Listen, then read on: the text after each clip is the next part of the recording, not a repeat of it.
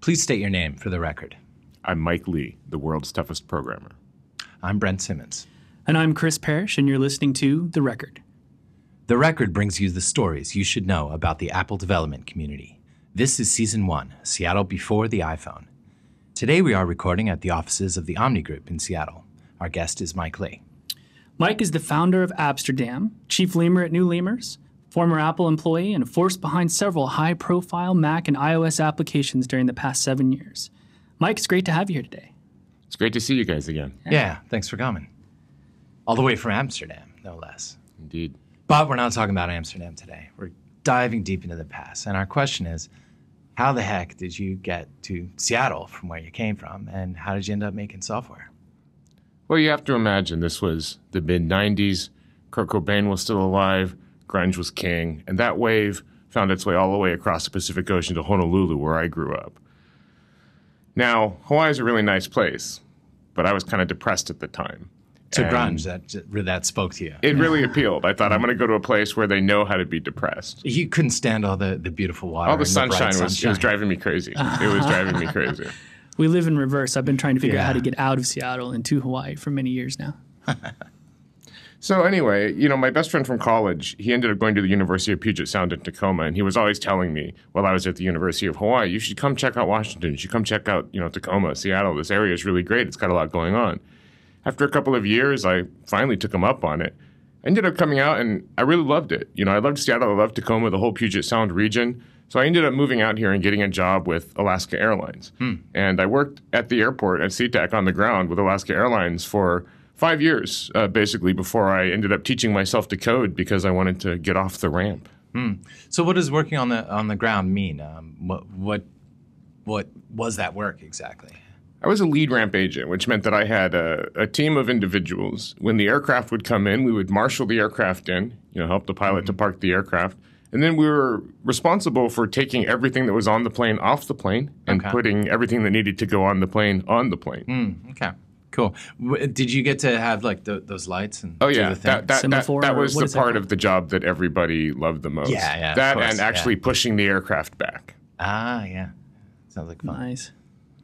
So then you said, um, you know, I could do something where I could sit down maybe and, and be inside occasionally because it's easier to be depressed when you're sitting down and it's grungier. I No, guess. it's totally true. I mean, five years of the rain, and I, I felt like uh, you know my depression was okay, fully, fully, fully exercised. I guess the rain will do it. Yeah. But at the same time, it was um, you know it was a really dangerous job, Mm-hmm. and I had a couple of coworkers killed, you know, friends of mine.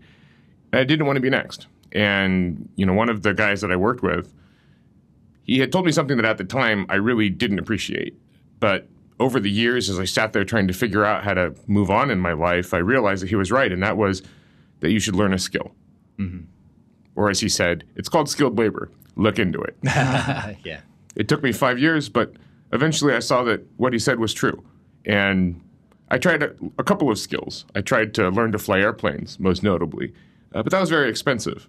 So, you know, I had been a photographer in college. That was also pretty expensive. But the nice thing about programming is once you had a computer, all the bits and bytes were free. Yeah. Right. So I sold all of my sort of flying equipment and gave up on that dream and pursued the dream of teaching myself to code.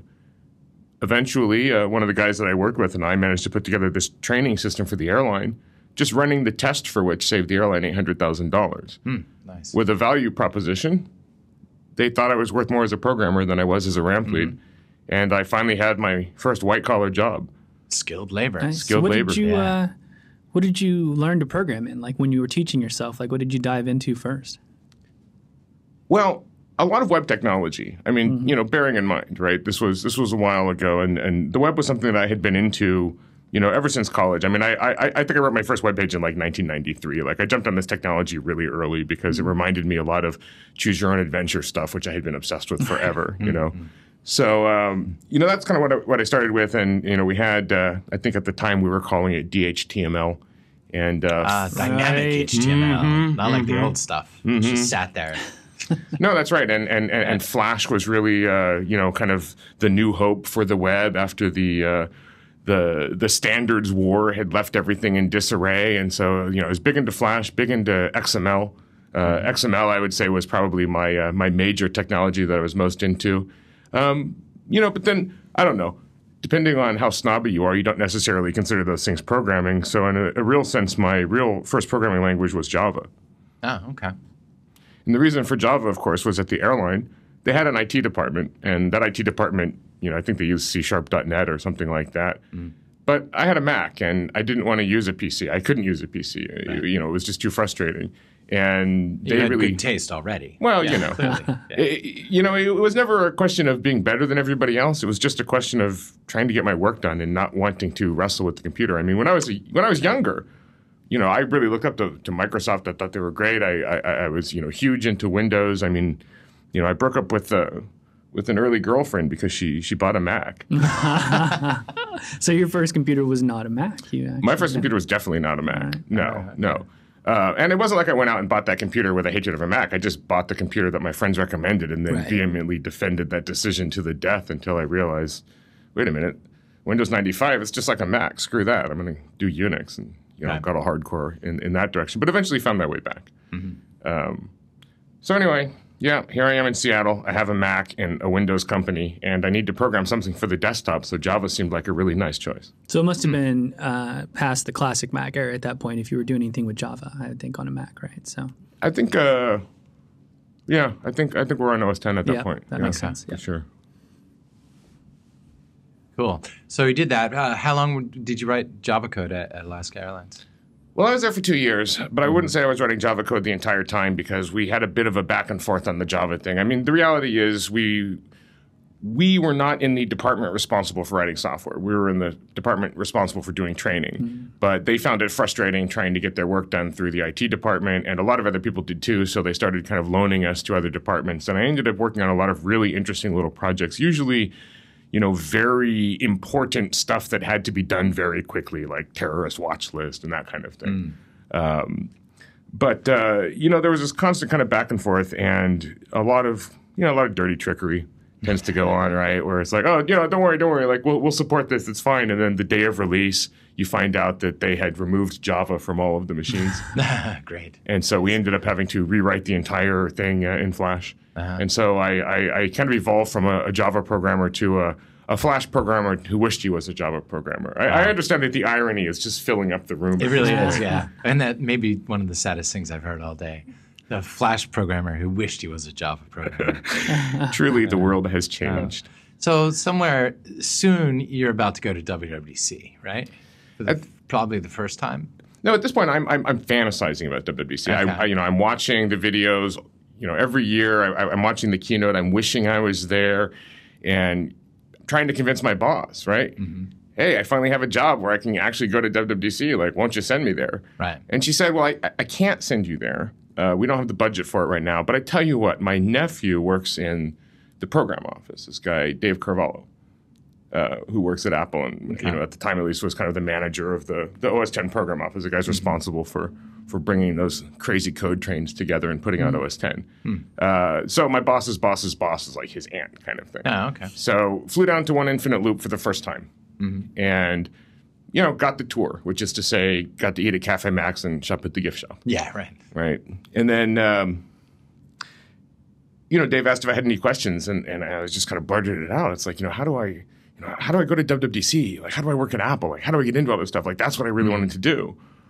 And you know, he had this really kind of sad look on his face, you know, and, and it was more of that hard advice. And he said, look, if you want to be a Java programmer, you go to JavaOne.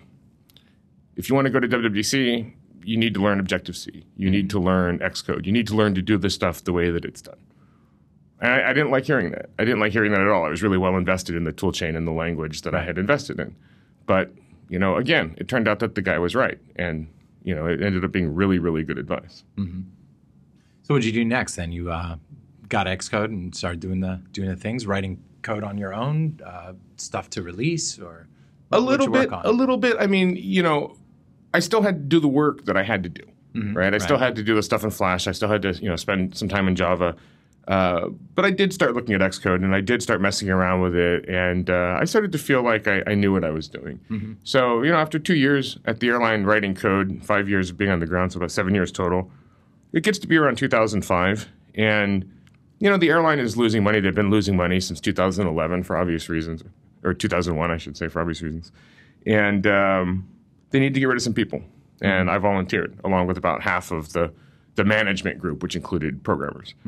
So, you know, I had like a year's salary and benefits, and I had the flight benefits, I had the time, and I, I flew down to my first WWDC. I got a student scholarship, I was taking some classes, flew on my benefits, so I didn't have to pay for the airplane ticket. I just had to get a hotel, which I ended up staying at, I believe it was the, the, the Renoir Hotel. The Renoir. Which is, I think, on 8th, uh, which is not not the nicest street in San Francisco. I've taken a wrong turn now and again. I can imagine what, What we're talking uh, about. what yeah. year was that? Do you remember? That was 05. oh five. five. Okay. That was Okay. definitely 05. Okay. Yeah.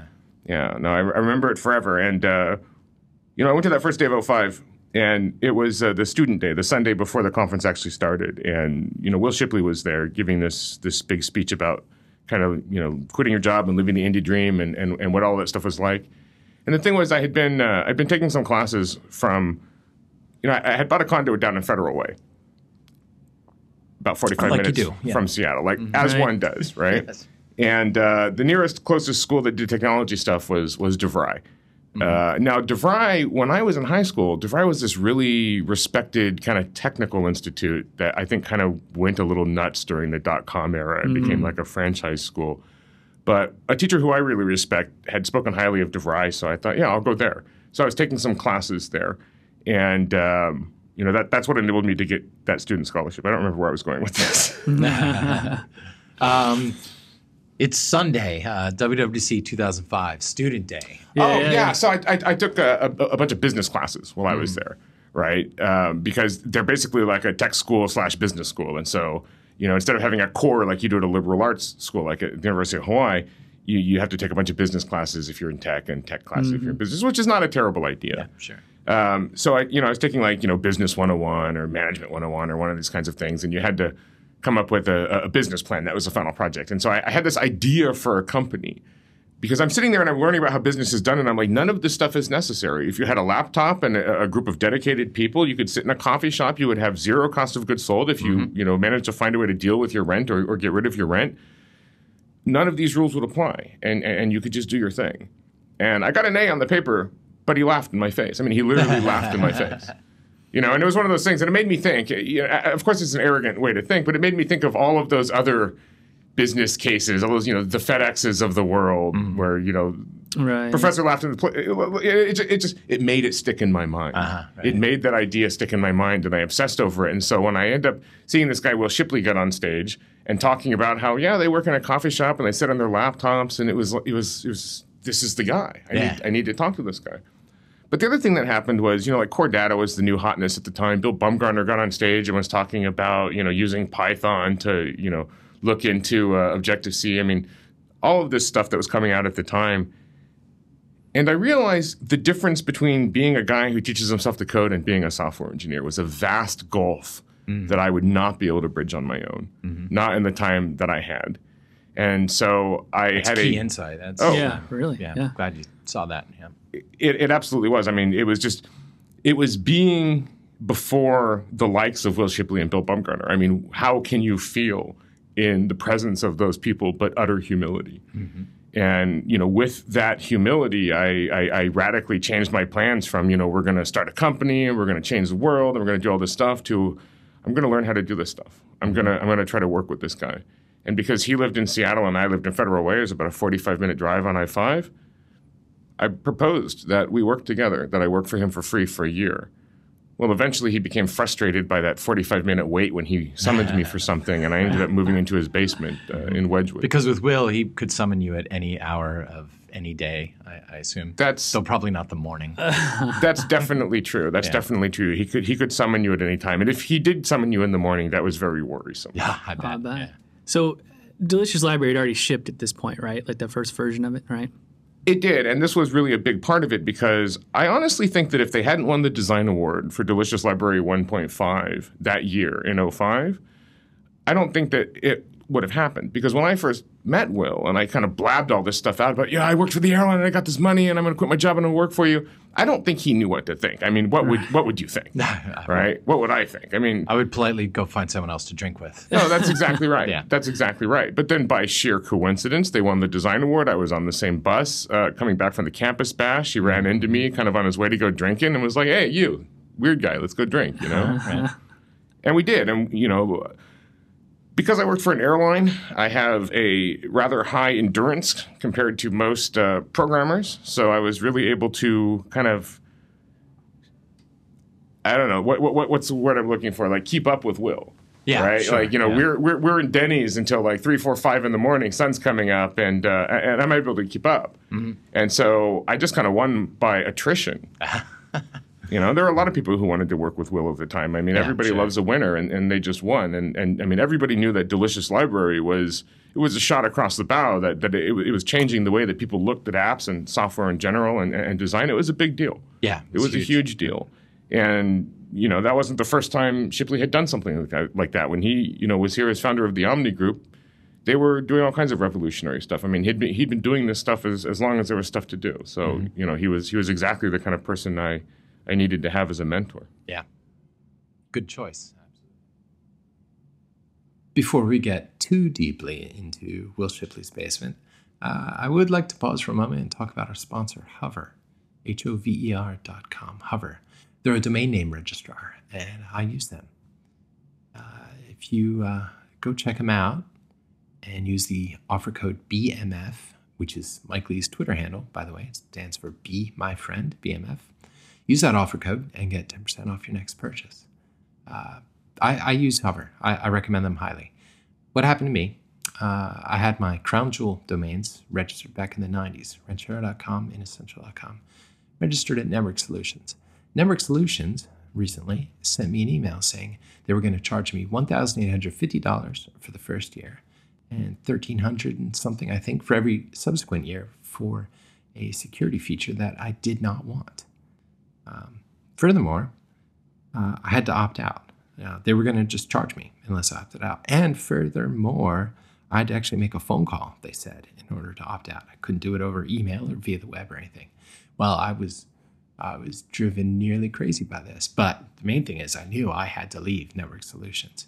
And the obvious choice was Hover. Uh, and the reason for that is that Hover's, you know, what all the people I respect talk about. Uh, they, they say, you know, what a great service it is, um, how great their customer service is, and how glad they are that, that they have their domains at a, um, at a happy and healthy home.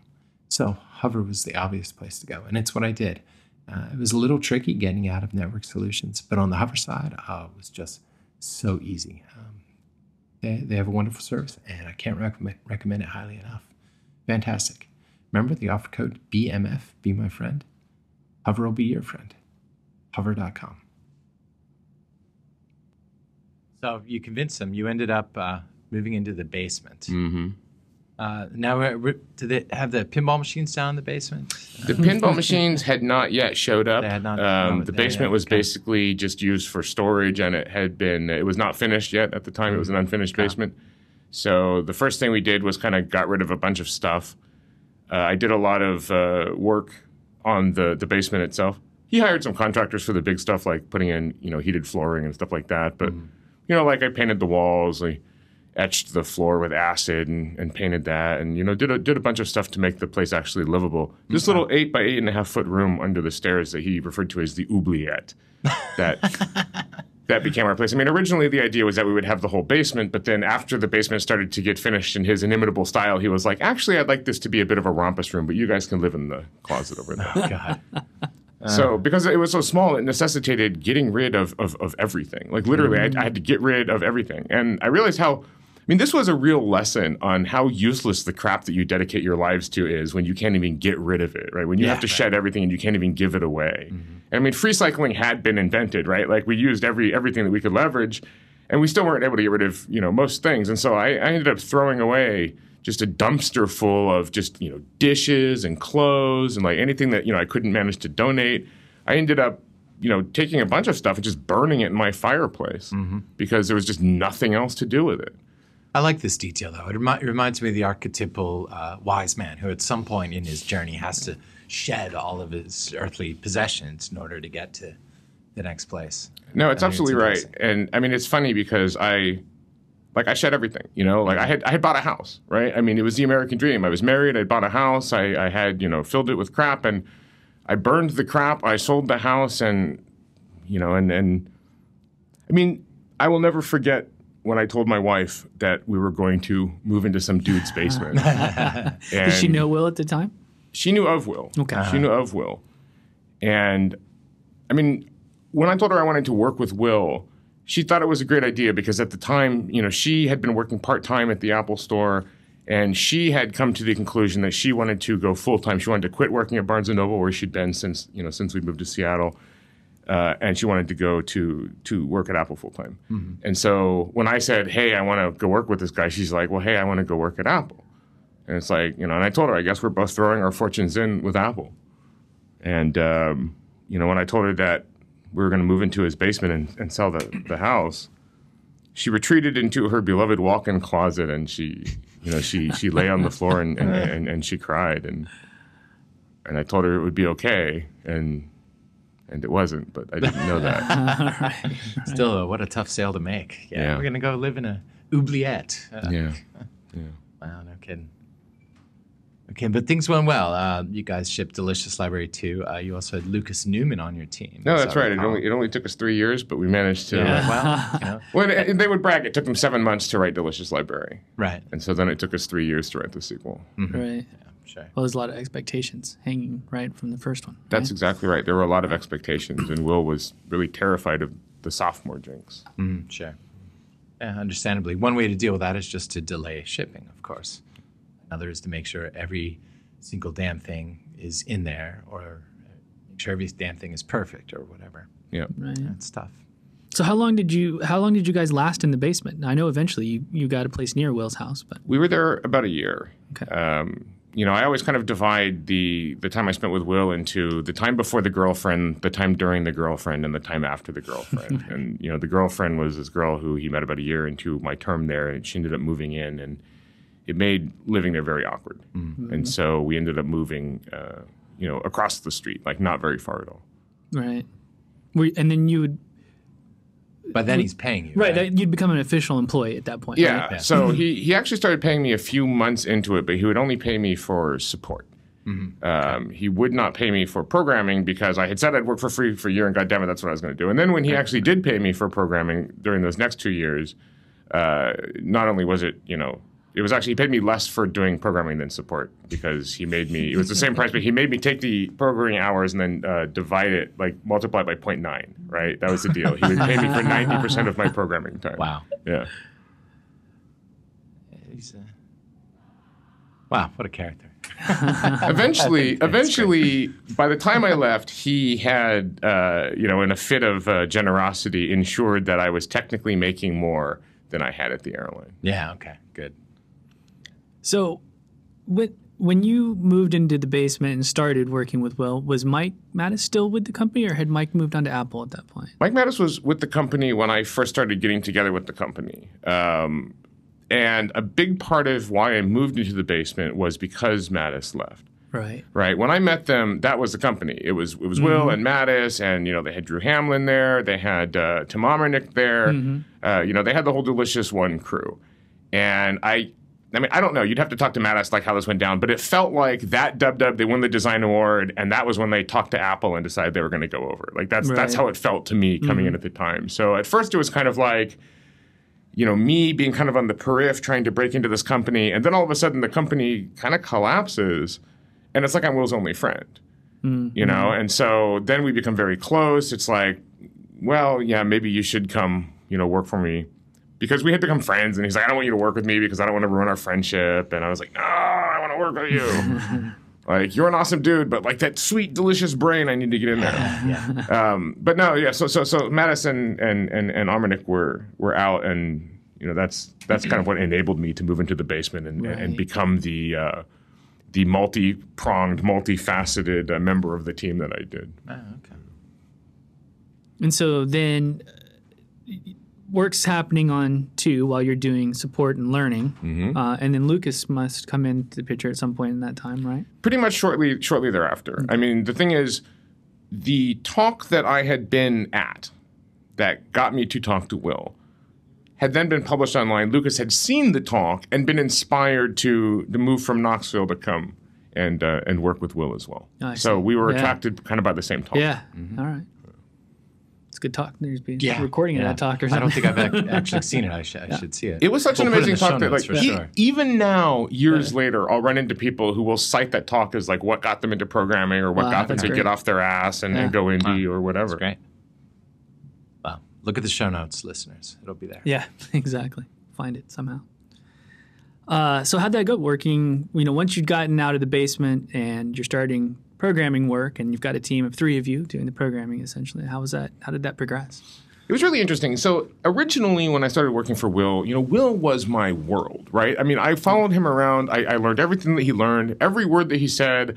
You know, I treated it as law. If we're walking down the street and he sees someone and he's like, "Fuck that guy," I'm like, "Yeah, fuck that guy," right? I mean, no questions, right? Dude is my mentor. Dude is my life. I'm a very loyal person, right? It's my samurai ancestry, right? We actually referred you, to you as Will's bodyguard when Yeah. we didn't actually know you. You No, were that- that- like, you were like the, the bigger, right. dark-haired guy sitting next to the smaller, dark-haired guy. That's how he would describe know. me Yeah. as his bodyguard. You know, Yeah. and we'd sit there and uh, you know, I'd I'd weave tales and sort of spread the Shipley legend, you Uh-huh. know, and and stuff like that. Um, and it was great. I mean, that first year was great. There were definitely a couple of things that uh, you know I, I could have done without. He uh, he really alienated my wife and and, and made me uh, you know change the way that our relationship happened, which you know would come to bear. Um, but generally speaking, you know, he was he was pretty cool during that time. Yeah. You know, we we we we'd learn a lot, and our biggest frustration was that he liked to party too hard because he was still kind of coming off the high of you know of being that guy with that app. Right. Right, sure. But it wasn't too bad. It was a good time. But when the girlfriend moved in, it it, really changed the whole thing. I mean, it, it changed the whole company, and it became very cold and very lonely mm. because Was her name Yoko? No, but she does have the same name as the half sister I don't speak to, so hmm. uh, that worked out. Right. Um, but I mean, yeah, nothing against her. It's just Will's, Will's the kind of guy for whom a girl is more important. Any girl is more important than anything else. Sure. Yeah. Yeah, That's fair. And so I didn't really know how to deal with all of this. And, you know, Lucas at this time, you know, he really started to to come into his own. And he really started to get very, very good. And he really started giving me advice.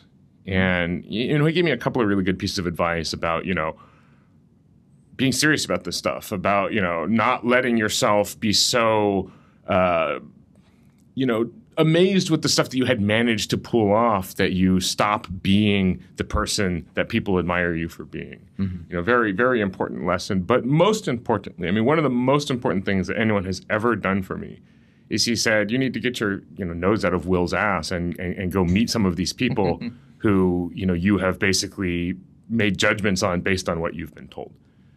And you know this, you know, he's like these guys, these Seattle Xcoders. You know, you should go to their meetings. They're really cool folk.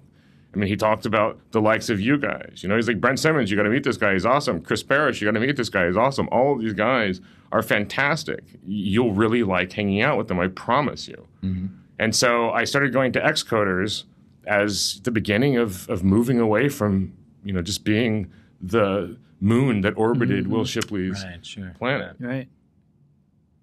Well, we should pause here again and thank our sponsor, Microsoft Azure Mobile Services. They're not only sponsoring this episode of The Record, but all of season one. And I thank them so much for doing that. Um, in your browser, go to www.windowsazure.com slash iOS.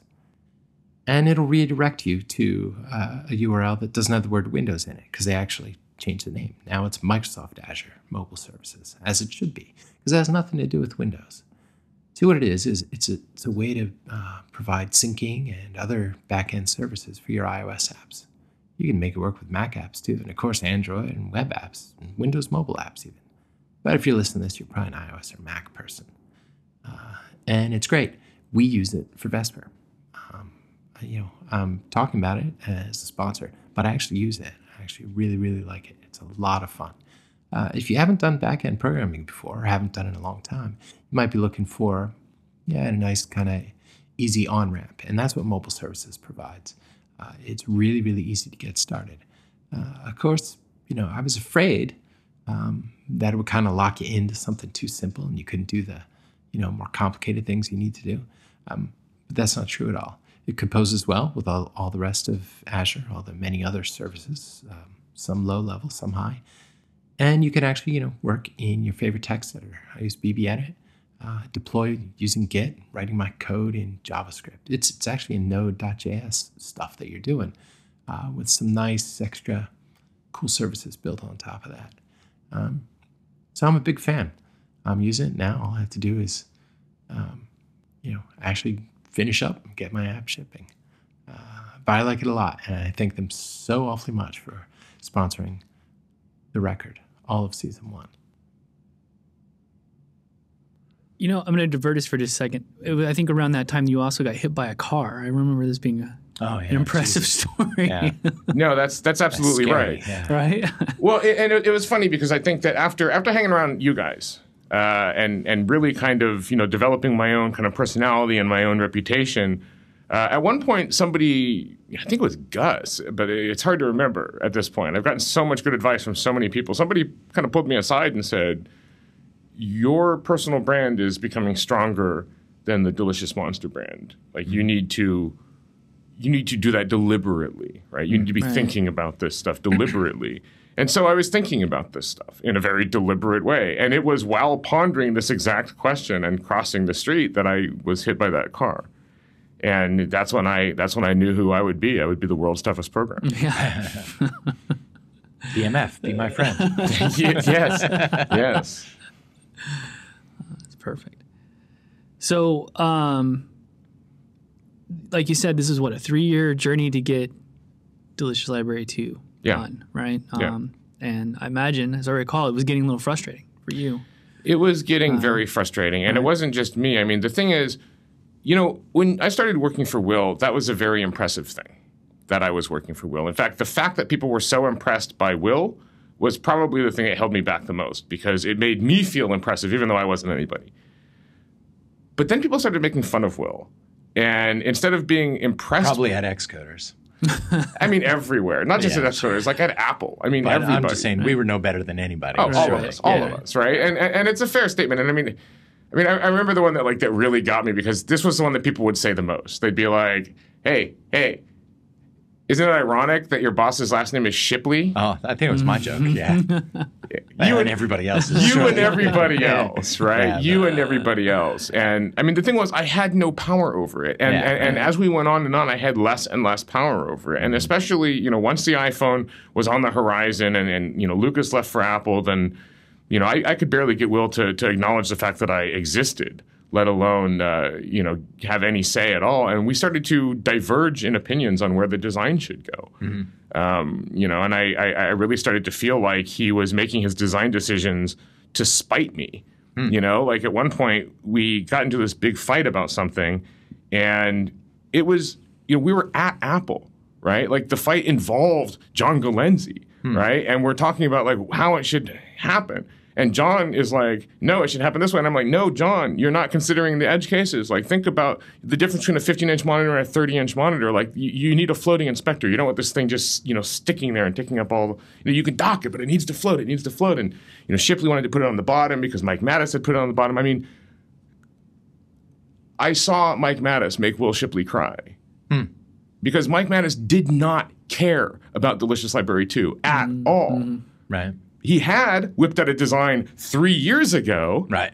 But he wasn't going to budge. He wasn't going to put a moment's thought into it. And, you know, Shipley had so much respect for Matas's opinion. And there was no way that the work that Matas had done could possibly work with three minutes thought. And Wil was just between a rock and a hard place. Mm-hmm. And he just he just started to cry, you know? And and like, you know, I think when, when, when John Geleynse said the words, Mike, you're right. It should be the way you, you know, it should mm-hmm. be a floating inspector.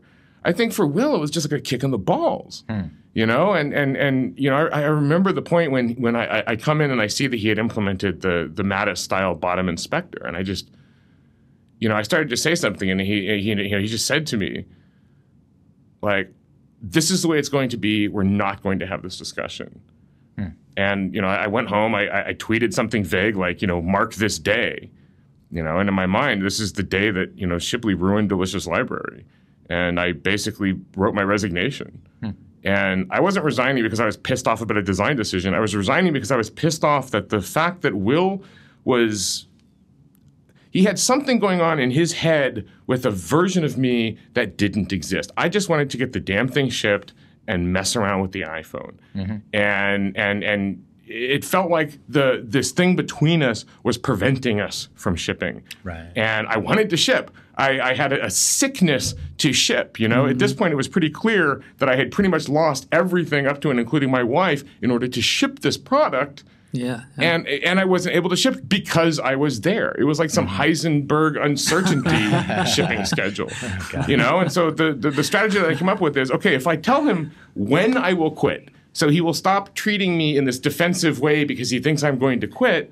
Uh, then maybe we can just get the tension out of the air and finish the damn thing. And so I told him, look, I will resign. I will leave after 1.1, right? After we ship it and we get the bugs out, then I will leave.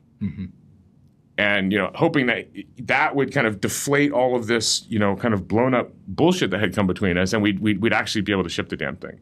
Right. Um, you know, but instead he just said, "No, it's fine. You, you, you keep your computer.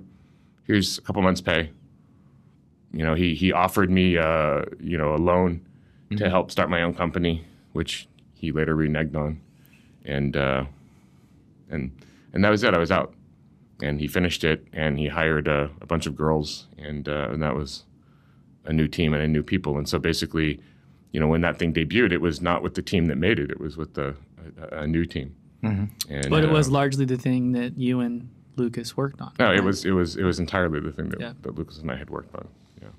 Yeah. So, despite all of that, that was probably where you uh, honed your Objective C chops, right? That's where you really learned. Uh, I, I I owe everything I am to Wil Shipley.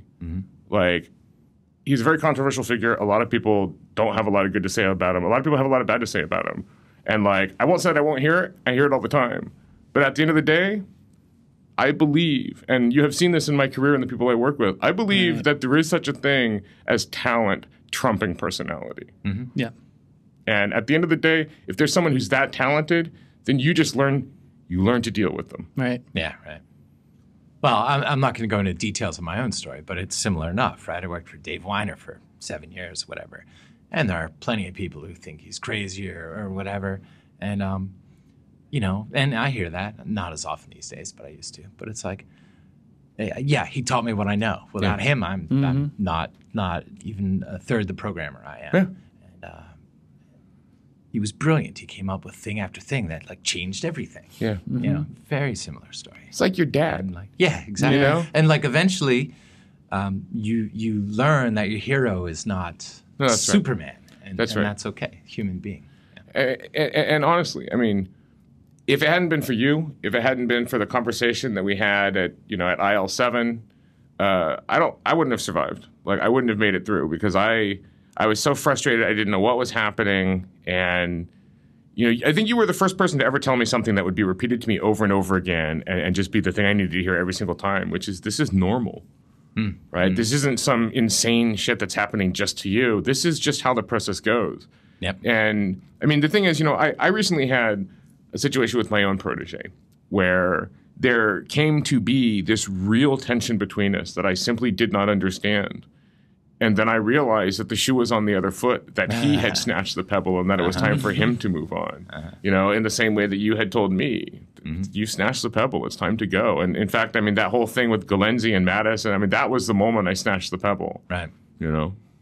So, uh, as you being the mentor, how, how did you deal with that uh, when you notice that in the other person? But that person kind of needs to realize that for themselves. You can't necessarily just tell them. You know what I mean? No, that's right. I- I- and it, it was really hard because I mean, you got to understand, like this guy, he's my best friend. He's the guy who's been with me. I mean, I've burned two entire teams working on the game that I've been working on, and he is the guy who has stayed there, even when he wasn't happy about it. Even when you know, you know, I'm just sitting there with my head in my hands, and he's just standing there shaking his head, but he never left.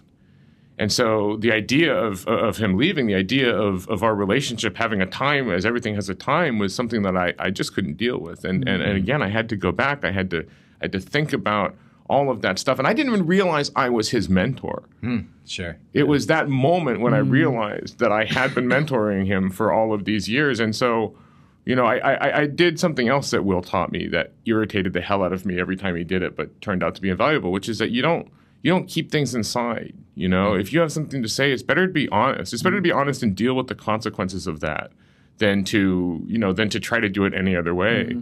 And so I just you know after two two three days of just yelling at each other, I, I, I came over and I just told him, look, you know, here's the situation. As it was told to me by Brent Simmons, as it was with my mentor, and, and, and as it is with you. And, you know, you've snatched the pebble. It's time for you to go.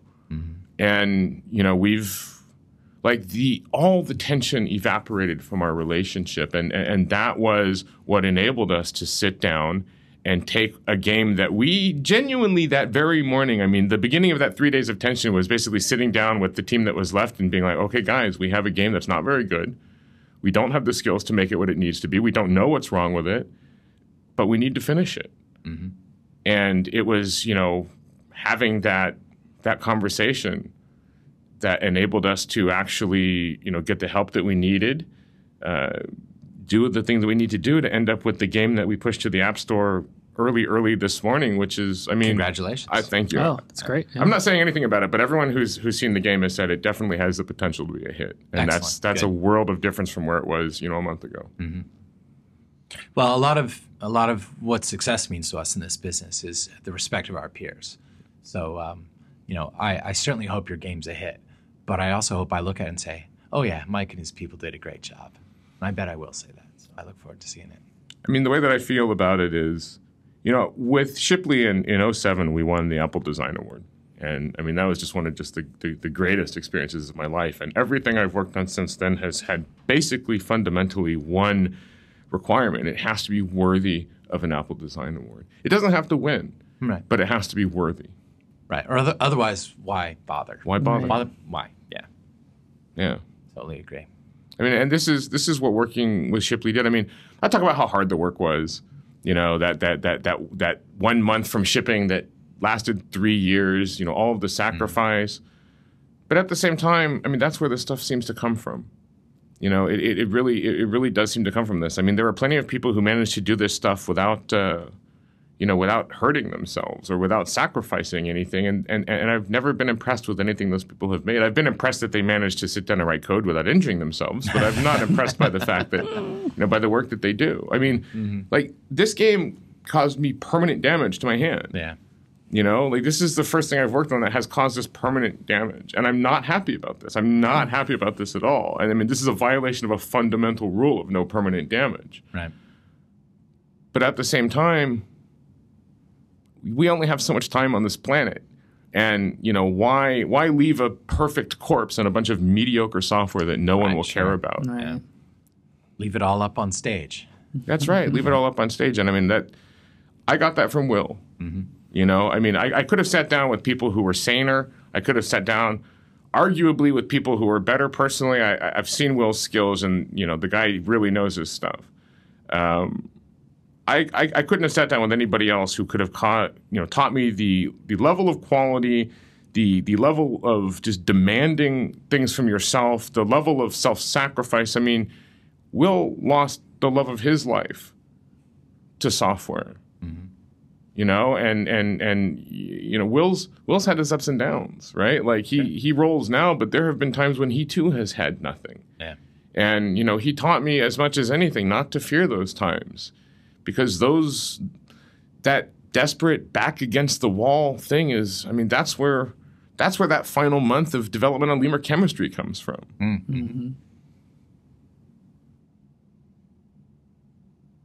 So I find it uh, uh, one way. Uh, one way to characterize you is to say you are maybe one of the very last people who joined up this community early enough to uh, still be part of the old school. You know, you were a Mac developer because there were there were no I- iPhones.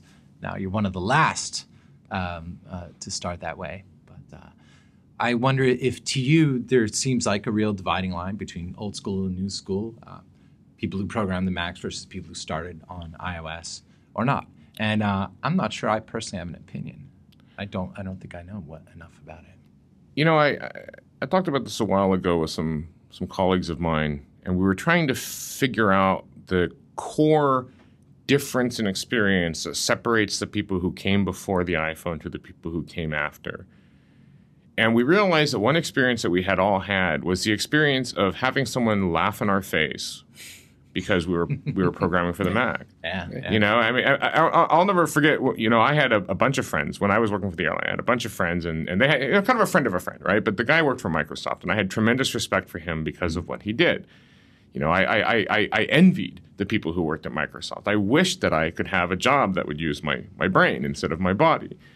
Um, and I remember Cabel Sasser seeing me at like WWDC or something and handing me one of their "Hi, I make Macintosh software T-shirts," and uh-huh. I was so proud of that shirt. Yeah. I wore that shirt like that was that was the tuxedo shirt, right? that was the shirt that I wore when I was really feeling my oats, if you will. Uh-huh. You know, that was my that was my shirt to roll in because the fact that I could wear that, the fact that you know, I could have those words on my chest meant so much to me. I was so proud. Mm. And so I go to this party and I know that some of my like, you know, Microsofty friends are going to be there and I'm like, you know, I'll be able to look them in the eye and be like, I'm like you now. I'm like you. And and and before I could even say a word, you know, the guy just just opened up his mouth and just, you know, spittle flying laugh, just just belly laugh, just belly laughed in my uh-huh. face.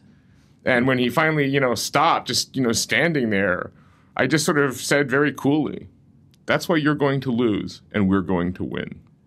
All right. Wow. yeah, I think that's a, definitely a defining characteristic, right? I mean, oh. everyone who chose the Mac, it wasn't a sure thing, right? Uh, you weren't choosing, uh, there was no gold rush going on in Mac software when most of us were yeah, getting into it and looking at the indie scene. It was so it was more about a lifestyle and uh, the desire to make software for that platform, really, right? And a, a certain gambler's instinct, yeah, too. Yeah, you know, mm-hmm. willing to roll the dice on something that doesn't yeah, look exactly. big. Yeah. Now, it's probably true that a lot of iOS developers may have that same instinct within yeah. them, but they just didn't happen to do what we did.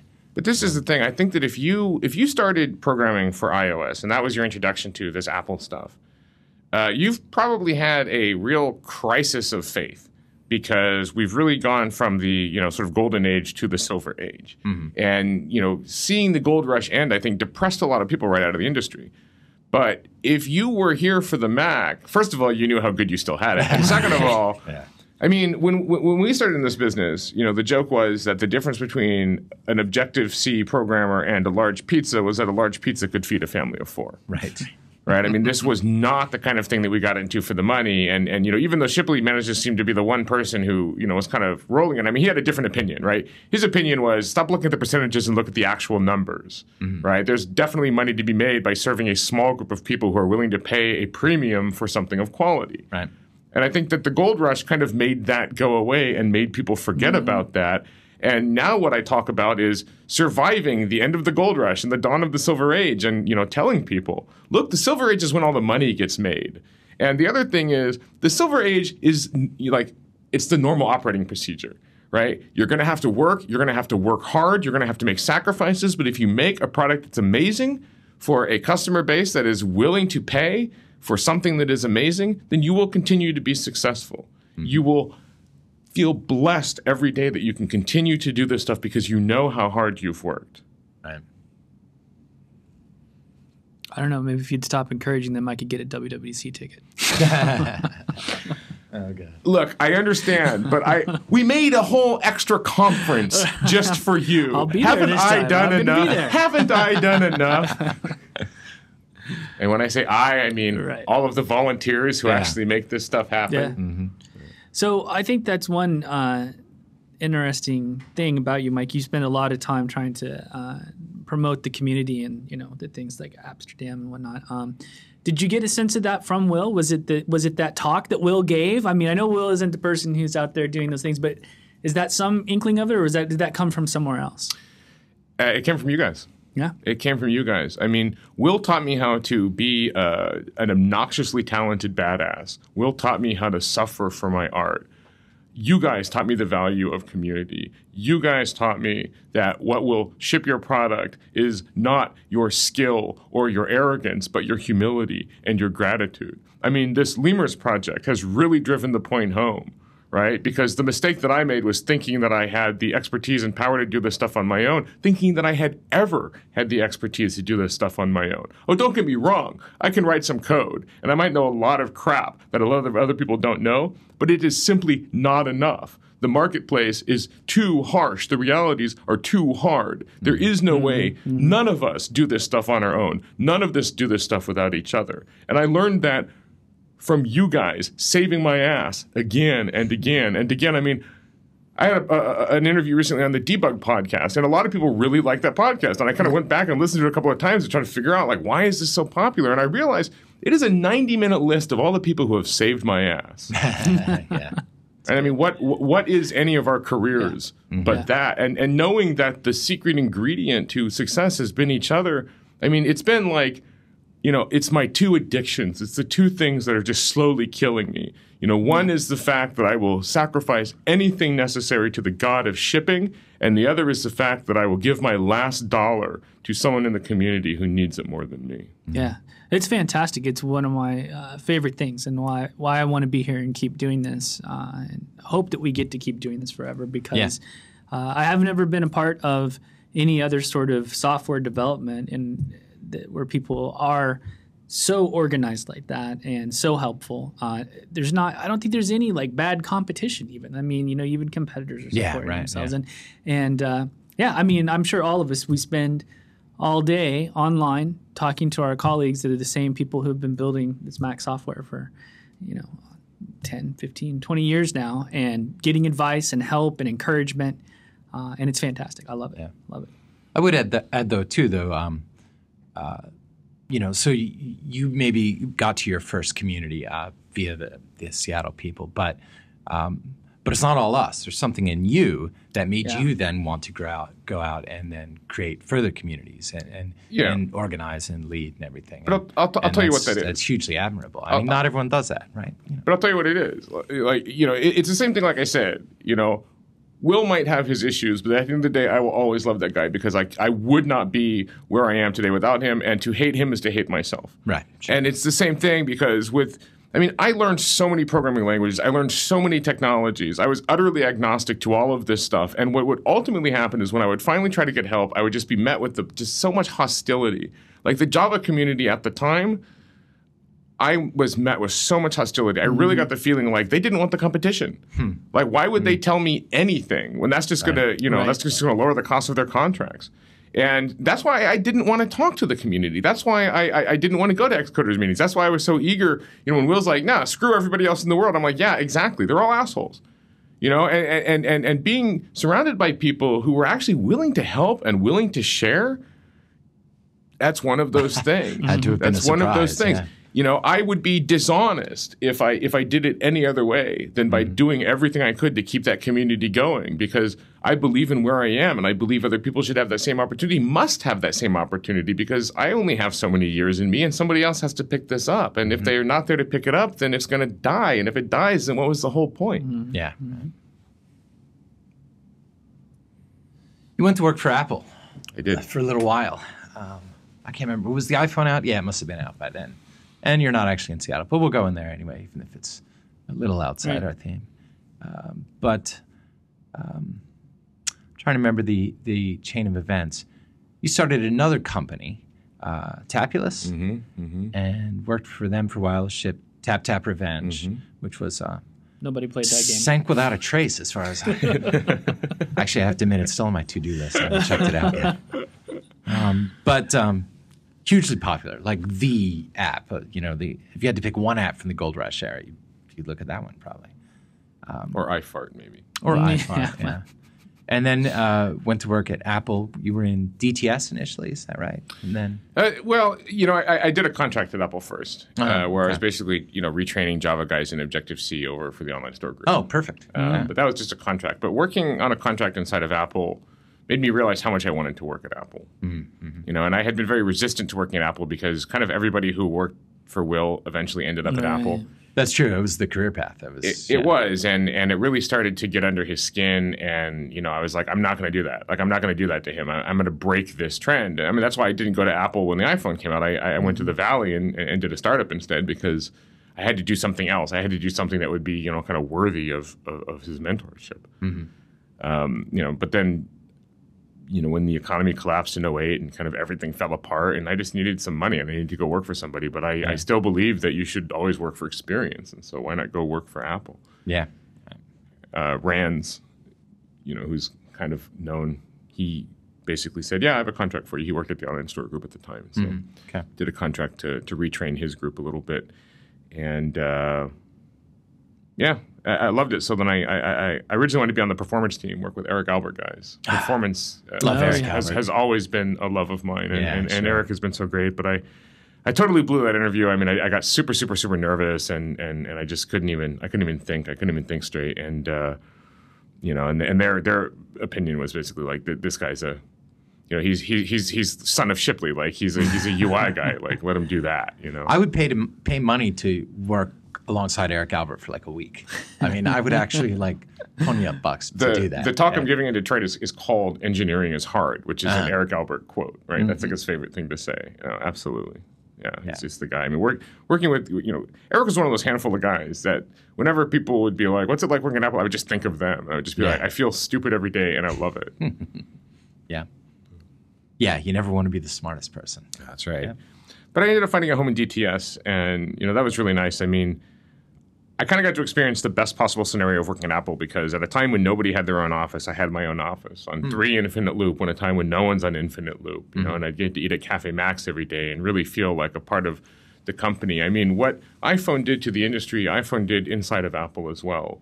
Mm. And just as I was able to sort of live on that last vestige of land before the flood that was the iPhone, I managed to live in that last vestige of old Apple before oh, the iPhone yeah. completely took it over.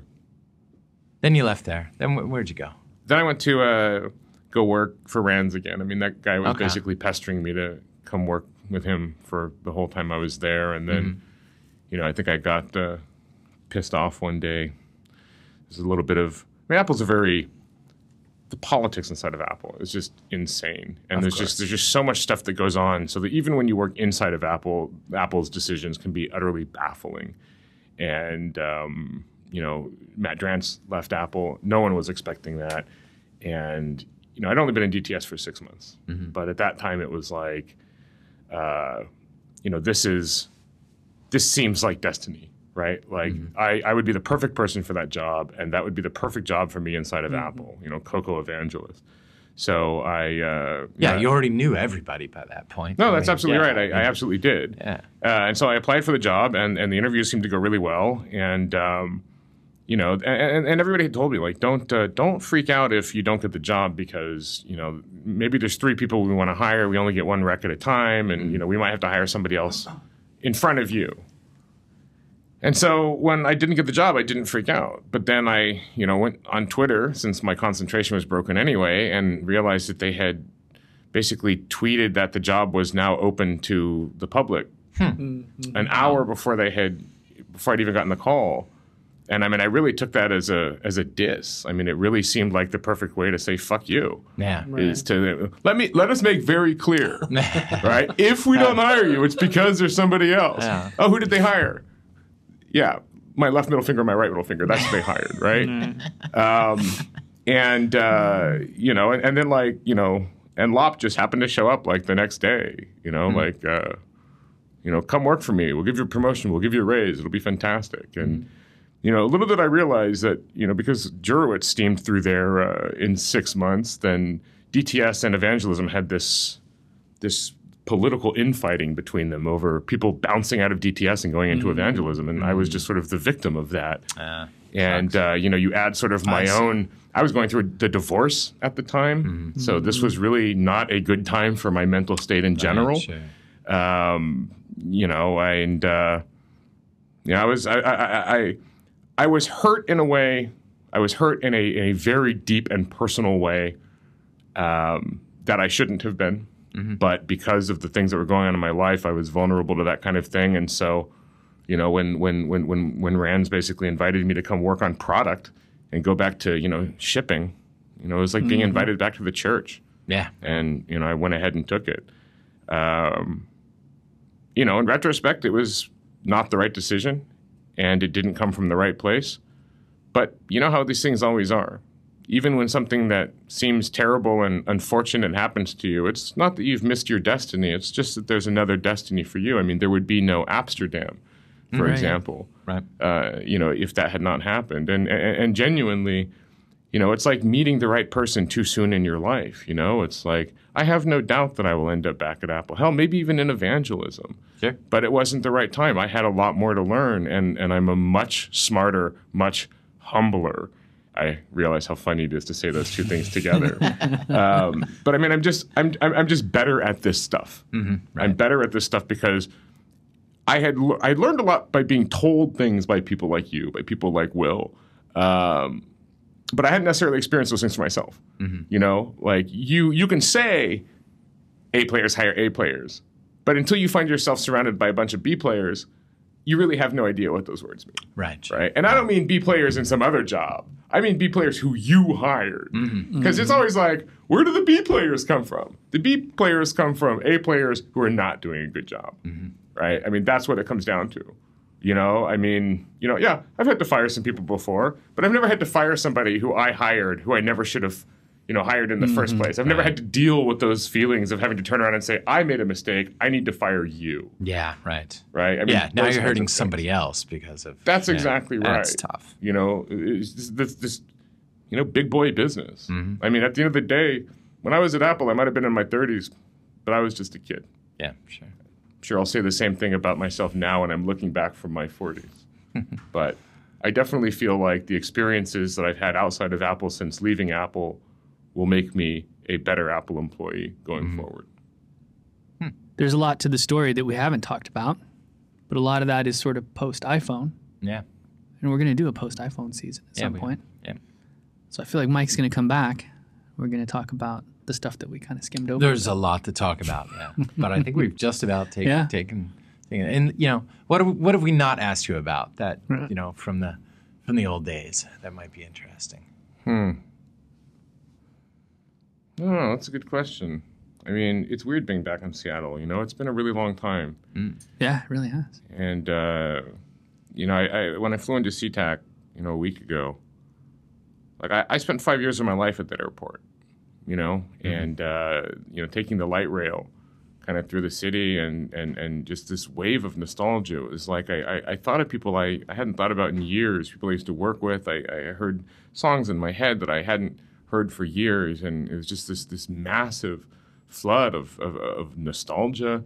I guess, for lack of a better word um, you don't realize how much of your life you've lived in a place and, and, and how much of who you are comes from that place and, and the people who were with you in that place. And it's really been a blessing to come back and, and kind of see how life continued without you. It's like being able to come back from the dead for just one week to to see everything and everyone again. You don't really get that privilege, and I've just I've just enjoyed the hell out of myself being here. No, that's great. Well, we've loved having you. You always have a home in Seattle. Yeah, yeah. We need you back more often. Yeah, indeed.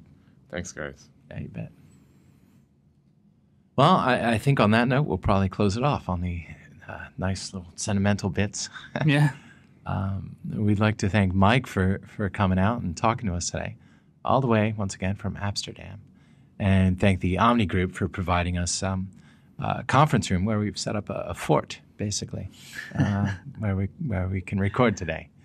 And uh, that's about it, Chris. Yeah. No, I think we're good. I think we can call it a call it a show. Have All you right. named the fort yet? No, I think that you can have the honors being the first uh, guest in the fort. I, I don't know that I could come up with a name that would be worthy of this fort. I want to call the fort Eric Albert. Fort Albert. That sounds good. Yeah, Fort you go. Albert. Fort There we go. Albert. Fort Albert it is.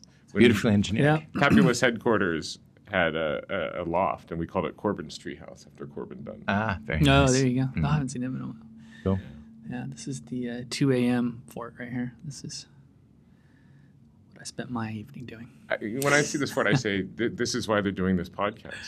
this is the Exactly reason right, right. here. Of course it is. Yeah. In the For in the the cafeteria at, at here. And the Ah, cafeteria. of is free for course, huh? yeah. And they have massagers actually too. Oh my goodness. Yeah, we got it made. What a life.